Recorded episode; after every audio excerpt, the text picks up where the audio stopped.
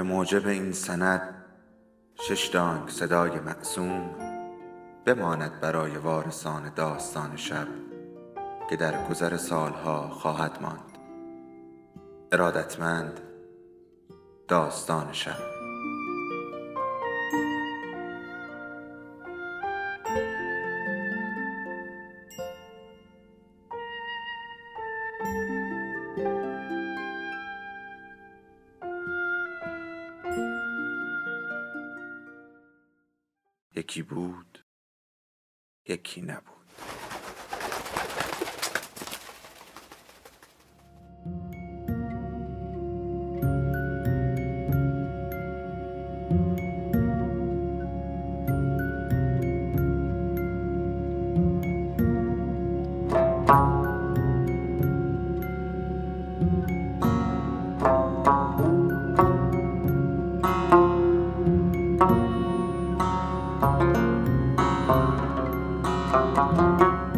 بخش چهارم تارق این روزها سردرد دارد.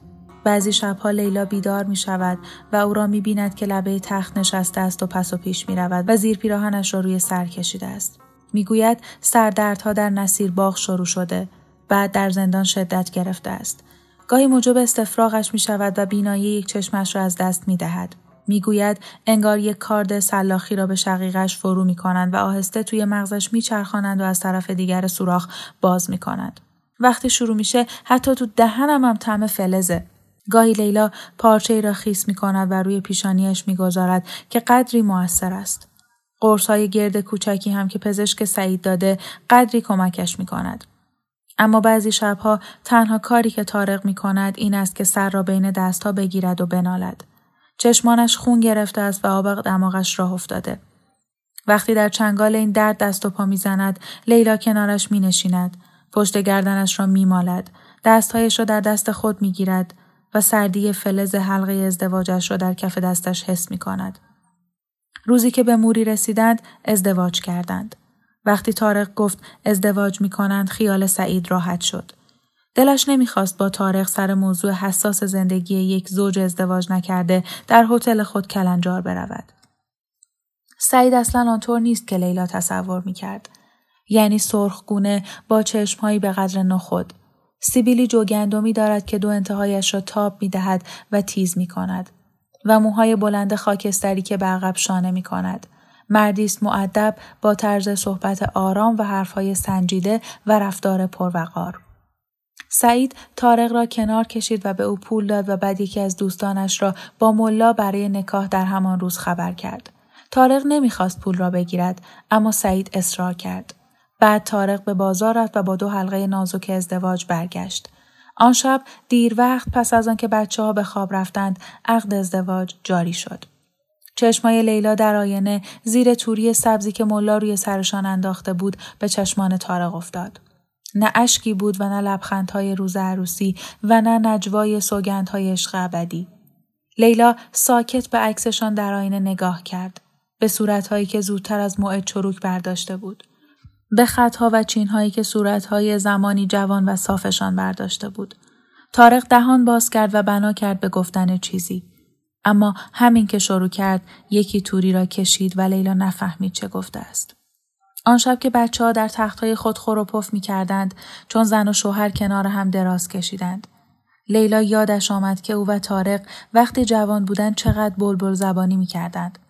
تند و تند و قراقاتی حرف می زدند و توی حرفهایی هم و یقه یکدیگر را می کشیدند که روی چیزی تاکید کنند و دم به دم کرکرشان بلند می شد و مشتاق بودند یکدیگر را خوشنود کنند. از آن روزگار کودکی اتفاقهای زیادی افتاده بود که لازم بود گفته شود.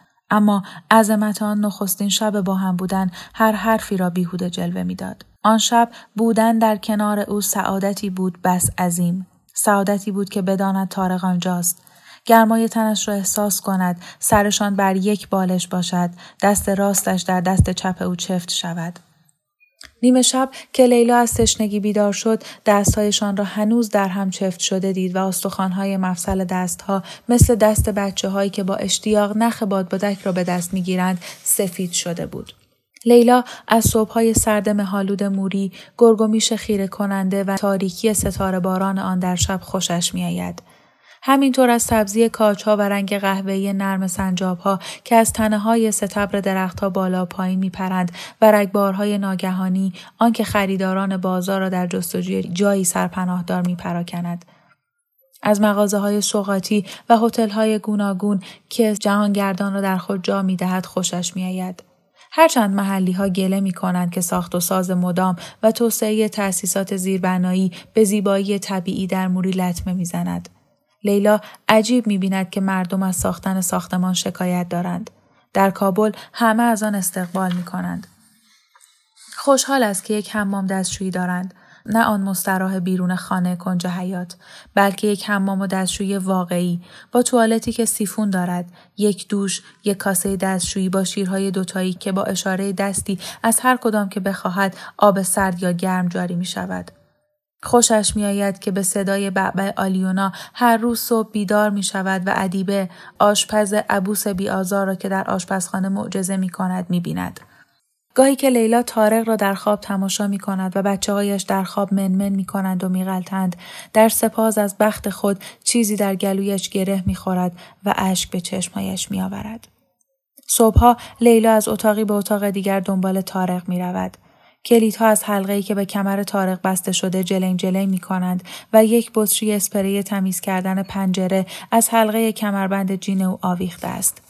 لیلا سطری پر از لته مواد ضد عفونی یک برس کفشور و اسپری پلیش برای میزهای توالت با خود دارد عزیزه لطه در دست و عروسک پر از لوبیایی که مریم برایش درست کرده بود در دست دیگر دنبالشان است ظلمای با اکراه اخمالود همیشه چند قدم عقبتر دنبال همه است لیلا جارو برقی می کشد، تخت خوابها را مرتب می کند و گرد و خاک را می گیرد. تارق روشویی و وان حمام را می‌شوید توالت را تمیز می کند و کفوش لینیوم را پاک می کند. در قفسه ها حوله تمیز می چیند، بطری های پلاستیکی شامپو و غالب های صابونی با بوی بادام می گذارد. عزیزه اسپری زدن و تمیز کردن پنجره ها را به عهده می گیرد. عروسک هیچ وقت از او جدا نمی شود. لیلا رابطه عزیزه و تارق را چند روز پس از نکاح به او گفت. لیلا فکر می کند وضع بین عزیزه و تارق عجیب و کمابیش تو انبا بیقراری است. همین حالاش هم تا تارق یک کلمه می‌گوید او تا تهش را می‌خواند و تارق هم همینطور. چیزی را که تارق در نظر دارد پیش از آن که به زبان آورد عزیزه به دستش می دهد. سر میز غذا بینشان لبخندهای خصوصی رد و بدل می شود. انگار که اصلا غریبه نیستند بلکه آشناهایی هستند که پس از سالها جدایی به هم رسیدند. وقتی لیلا به او گفت عزیزه به فکر فرو رفت و به دستای خود خیره شد. پس از مکسی طولانی گفت ازش خوشم میاد. اون عاشق توه. خودش گفت مجبور نبود عزیزه. باقیشو بگو مامان بگو تا بدونم. لیلا برایش تعریف کرد. پدرت مرد خوبی است. بهترین مردی که تا کنون شناختم. عزیزه گفت اگه بره چی؟ هرگز نمیره عزیزه پدرت هرگز آزارت نمیده و هرگز جایی نمیره راحتی خیالی که در صورت عزیزه دیده می‌شد قلب لیلا را به درد آورد تارق یک اسب چوبی گهواره‌ای برای ظلمای خریده و یک دلیجان برایش ساخته بود از یک همبند سابق یاد گرفته بود حیوان کاغذی درست کند. بنابراین کاغذ را تا کرد برید و در شکم شیرها و کانگوروها اسبها و پرندگانی با پرهای خوشرنگ برای ظلمای کاغذهای زیادی چپاند. اما ظلمای این مقدم چینی ها را ادبی و گاهی کین توزانه رد می کرد. داد می‌زد تو خری من از اسباب بازیات خوشم نمیاد. لیلا از تعجب دهانش باز میماند. ظلمای تارق می‌گوید اب نداره لیلا. اب نداره ولش کن. تو بابا جان من نیستی. بابا جان واقعی من رفته سفر. وقتی برگرده حسابی کتکت می‌زنه. تو هم نمی‌تونی در بری. چون اون دوتا پا داره و تو یه دونه. شبها لیلا ظلمایی را بغل می کند و دعای بابالو را همراهش می خاند. وقتی می‌پرسد باز همان دروغ را تکرار می کند و می‌گوید بابا جانش رفته و نمی‌داند کی برمیگردد. از این کار بدش می آمد. از خودش هم بدش می آمد که ناچار است به بچه دروغ بگوید.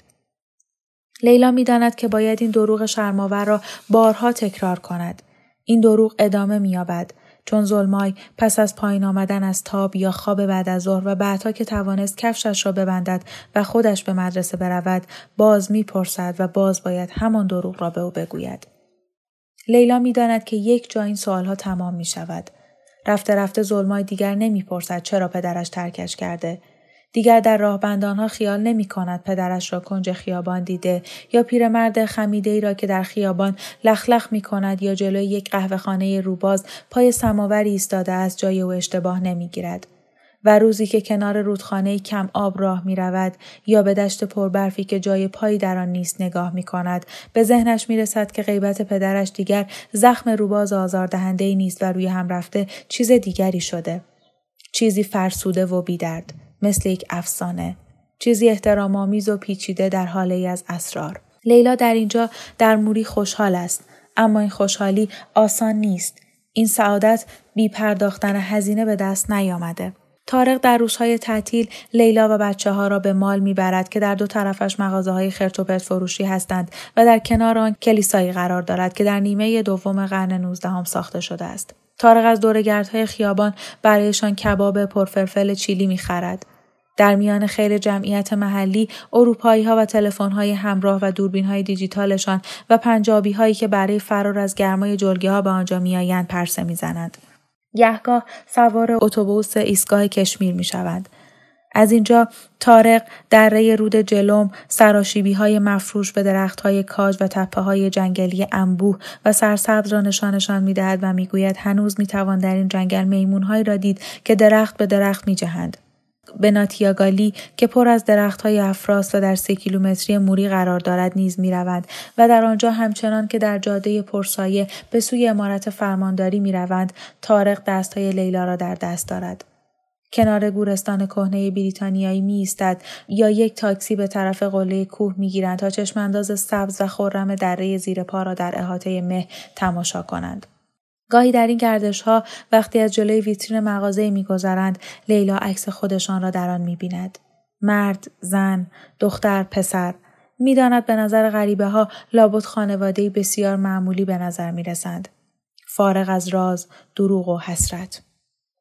عزیز کابوس هایی می بیند و جیغ زنان از آن بیدار می شود. لیلا ناچار می شود کنارش روی تخت دراز بکشد. باستین های گونه های او را پاک کند. دلداریش بدهد تا به خواب برود. لیلا هم رویاهای خود را دارد. در خواب همیشه به خانهشان در کابل برمیگردد.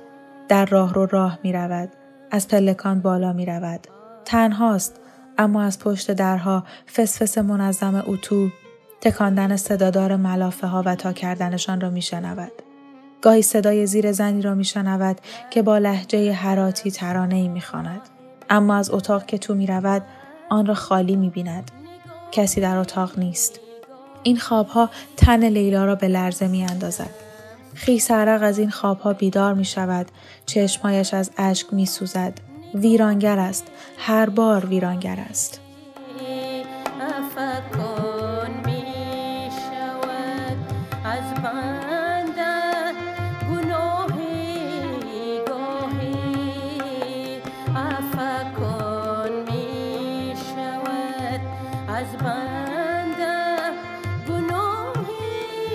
یک شنبه روزی از آن ماه سپتامبر که لیلا سرگرم خواباندن ظلمای سرما خورده است تاریخ شتابان به کلبهشان میآید. کمی نفس نفس می‌زند و می‌گوید شنیدی؟ کشتنش. احمد شاه مسعود مرده. چی؟ تارق از همان دم در آنچه را می‌داند؟ به او می‌گوید. میگن به دو تا روزنامه نگار تبعی بلژیک که از اصل مراکشی بودن اجازه مصاحبه داده بوده. موقع صحبت بمبی که توی دوربین ویدیویی جاسازی کرده بودن منفجر میشه. مسعود و یکی از روزنامه نگارا کشته میشن. دیگریو که داشته در می‌رفته با تیر می‌زنن. میگن روزنامه نگارا احتمالا افراد القاعده بودن. لیلا یاد پستر احمد شاه مسعود میافتد که مادرش به دیوار اتاق خواب خود زده بود. مسعود با یک ابروی بالا برده و صورتی که از تمرکز چین خورده بود انگار که با احترام به حرف کسی گوش می دهد به جلو خم شده بود. لیلا یادش میافتد که مامان چقدر سپاسگزار بود که مسعود سر گور پسرهایش شخصا نماز میت خوانده و چطور این موضوع را به همه می‌گفت. حتی پس از جنگ بین جناه او و دیگران مامان او را ملامت نمی کرد. مرتب می گفت مرد خوبی است دنبال صلح است می‌خواد افغانستان رو بازسازی کنه اما اونها نمی‌ذارن. برای مامان حتی در نهایت حتی وقتی همه چیز به گند کشیده شد و کابل ویرانه شد مسعود هنوز شیر پنج شیر بود. لیلا به اندازه او بخشنده نیست. پایان کار بار مسعود بریش خوشحالی در بر ندارد. اما خوب یادش میآید که جلوی چشمان او محلات کابل ویران می‌شد. اجساد را از زیر آوار بیرون میکشیدند و چند روز پس از دفنشان دستها و پاهای بچه ها روی پشت بام یا شاخه بلند درختی پیدا می‌شد. حالت صورت مامان درست قبل از اصابت موشک خیلی روشن یادش میآید. و هرچه سعی کرده نتوانسته بالا تنه بی سر بابا را که کنارش افتاده بود و برج پلی که روی تیشرتش چاپ شده بود از لای دود و خون سر برآورده بود فراموش کند. تارق دارد می‌گوید یک تشییع جنازه برگزار میشه یقین دارم. حتما مراسم بزرگی میشه. ظلمایی که تقریبا خواب بود حالا نشسته است و با دستهای مش شده چشمایش را میمالد. دو روز بعد که دارند اتاقها را تمیز می‌کنند جار و جنجالی میشنوند. تارق زمین را میاندازد و شتابان بیرون می‌رود. لیلا پشت سر اوست. قوقا از اتاق نشیمن هتل میآید. یک جای استراحت در سمت راست میز پذیرش است. با چند تا صندلی و دو کاناپه با روکش چرم مصنوعی بژ. در گوشه روبروی کاناپه ها یک تلویزیون هست و سعید صاحب هتل و مهمانان زیادی جلوی آن جمع شدند. لیلا و طارق راه خود را به جلو باز می کنند. تلویزیون بی بی سی را گرفتند. روی صفحه تلویزیون ساختمانی است. برجی که دود سیاه از طبقات بالای آن به هوا می رود. تارق چیزی به سعید می گوید و سعید جواب نیمه کاری داده که هواپیمایی از گوشه صفحه پیدا می شود. این هواپیما به برج مجاور برمیخورد و چنان انفجاری به پا می کند که لیلا به عمرش به آن عظمت ندیده. همه آنهایی که در اتاق نشیمن هستند یک صدا داد می‌زنند. ظرف کمتر از دو ساعت هر دو برج ویران می شوند. طولی نمی کشد که همه ایستگاه های تلویزیونی از افغانستان و طالبان و اسام بن لادن حرف می‌زنند. تارق می‌پرسد شنیدی طالبان چی گفتن درباره بن لادن؟ عزیزه جلوی او روی تخت نشسته است و به صفحه شطرنج نگاه می کند. تارق شطرنج بازی یادش داده است. عزیزه اخم کرده و تپ تپ به لب زیرینش می‌زند. این عین ادا است که پدرش موقع تصمیم گرفتن برای حرکت مهره ها از خودش در میآورد. سرماخوردگی ظلما کمی بهتر شده. حالا به خواب رفته و لیلا کمی ویکس روی سینهش میمالد. می‌گوید شنیدم طالبان اعلام کردند که بن لادن را تحویل نمیدن چون مهمان است و به افغانستان پناه آورده و برخلاف قوانین اخلاقی پشتون است که مهمان را تحویل بدهند. تارق زهرخندی می‌زند و لیلا می‌فهمد که او از این وارونه کردن آداب پشتون این سوء تعبیر از شیوه زندگی مردم حالش به هم خورده است. چند روز پس از حمله ها لیلا و تارق باز در اتاق نشیمن هتل هستند. روی صفحه تلویزیون جورج دارد صحبت می کند. یک پرچم بزرگ آمریکا پشت سر اوست. یک جا صدایش می لرزد و لیلا فکر می کند حالاست که بزند زیر گریه. سعید که انگلیسی می‌فهمد برایش توضیح می دهد که بوش اعلان جنگ داده است. تارق می‌پرسد به کی؟ اول از همه به کشور شما. تارق می‌گوید شاید هم چیز بدی نباشه. شب است و کنار هم آرمیدند. اوایل قدری مشکل داشتند و حالا راحت ترند. بچه ها زیر پایشان در تخت خوابیدند. پس کمتر خلوت دارند و باید هوای بچه ها را داشته باشند. اما برای لیلا با تارق بودن ارزش همه چیز را دارد و در این لحظات احساس امنیت و آسایش می کند. نگرانی هایش درباره اینکه زندگی در کنار یکدیگر موقتی است و طولی نمی کشد که باز همه چیز از هم می پاشد تخفیف یافته. ترسش از جدایی ناپدید شده. حالا می‌گوید چه می‌گویی؟ اون چیزی که توی وطن میگذره شاید سراخر چندان هم بد نباشه. در وطن باز هم بمب میریزند. این بار های آمریکایی. لیلا تصویرهای جنگ را هر روز موقع عوض کردن ملافه ها و جارو برقی کشیدن از تلویزیون تماشا می کند. آمریکایی ها بار دیگر جنگجویان را مسلح کردند و به اتحاد شمال کمک کردند که طالبان را برانند و بن لادن را بیابند. اما چیزی که تارق می‌گوید مایه دلخوری لیلا می شود. به تندی سر او را به سوی دیگری حل می دهد. چندان بد نیست مردن مردم، زنها، بچه ها، پیرها، باز ویران شدن خانه ها چندان بد نیست؟ بچه ها رو بیدار می‌کنی. لیلا داد می‌کشید. چطور می‌تونی این حرف رو بزنی تارق بعد از به اصطلاح اشتباه در کرم صد تا آدم بیگناه. خودت اجساد رو دیدی؟ تارق می‌گوید نه. آرنج را ستون سرش می‌کند و به لیلا نگاه می‌کند. تو درست نفهمیدی. منظورم این بود که لیلا می‌گوید تو نمی‌دونی. می‌داند که صدایش را بالا می‌برد و دارند اولین دعوای زناشویی را می‌کنند. وقتی مجاهدین جنگ با هم شروع کردن تو رفتی. یادت هست؟ منم که اونجا موندم. من. من جنگو می‌شناسم. من پدر و مادرم رو توی جنگ از دست دادم. پدر و مادر من تارق حالا از تو میشنوم که جنگ چندان هم بد نیست. تارق صورت او را لای دستهایش می‌گیرد. متاسفم لیلا. متاسفم. حق با توست. منو ببخش. منظورم این بود که وقتی جنگ به سر برسه امیدی هست. شاید برای اولین بار پس از سالهای دراز بشه. لیلا می‌گوید دیگه نمی‌خوام از این موضوع حرف بزنم. خودش هم تعجب می کند که چطور به این تند و تیزی به او حمله می کند. می‌داند آنچه به او گفته منصفانه نیست. مگر جنگ پدر و مادر او را هم نگرفت. و طولی نمی کشد که خشمش فرو می نشیند.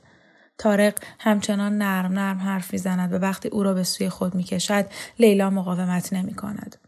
وقتی دست و بعد پیشانیش را میبوسد می‌گذارد. می‌داند که احتمالا حق با اوست. می‌داند که منظورش چه بود. شاید همین کار لازم باشد. شاید وقتی بوش دست از بمباران بکشد امیدی وجود داشته باشد.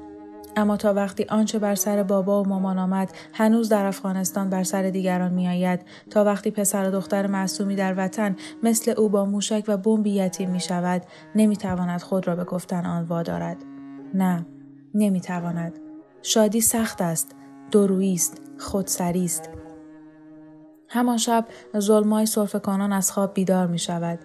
پیش از آنکه لیلا به جنبد تارق پاهایش را کنار تخت تاب می دهد. پای مصنوعی خود را میبندد و به طرف ظلمای می رود و او را سر دست بلند می کند. لیلا از تخت خود به تارق را می بیند که در تاریکی پس و پیش می رود. خطوط سر ظلمایی را می بیند که روی شانه تارق است و قلمبگی دستهایش روی گردن او و پاهای کوچکش آویخته نزدیک کمر تارق. تارق که به تخت برمیگردد هیچ کدام حرفی نمی‌زند. لیلا دست دراز می کند و به صورت تارق می کشد. گونه های تارق خیس اشک است.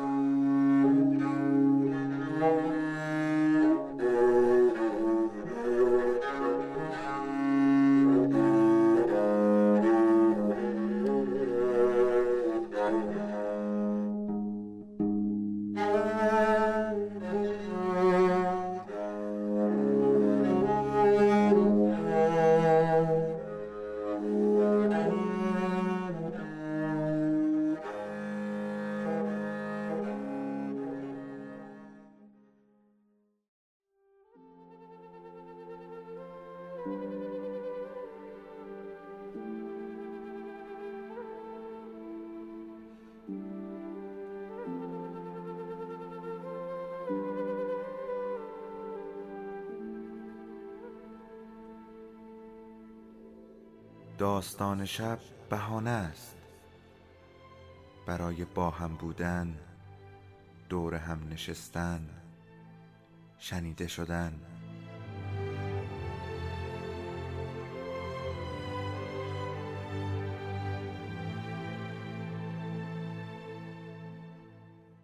صدای افسانه ها رو میشنویم.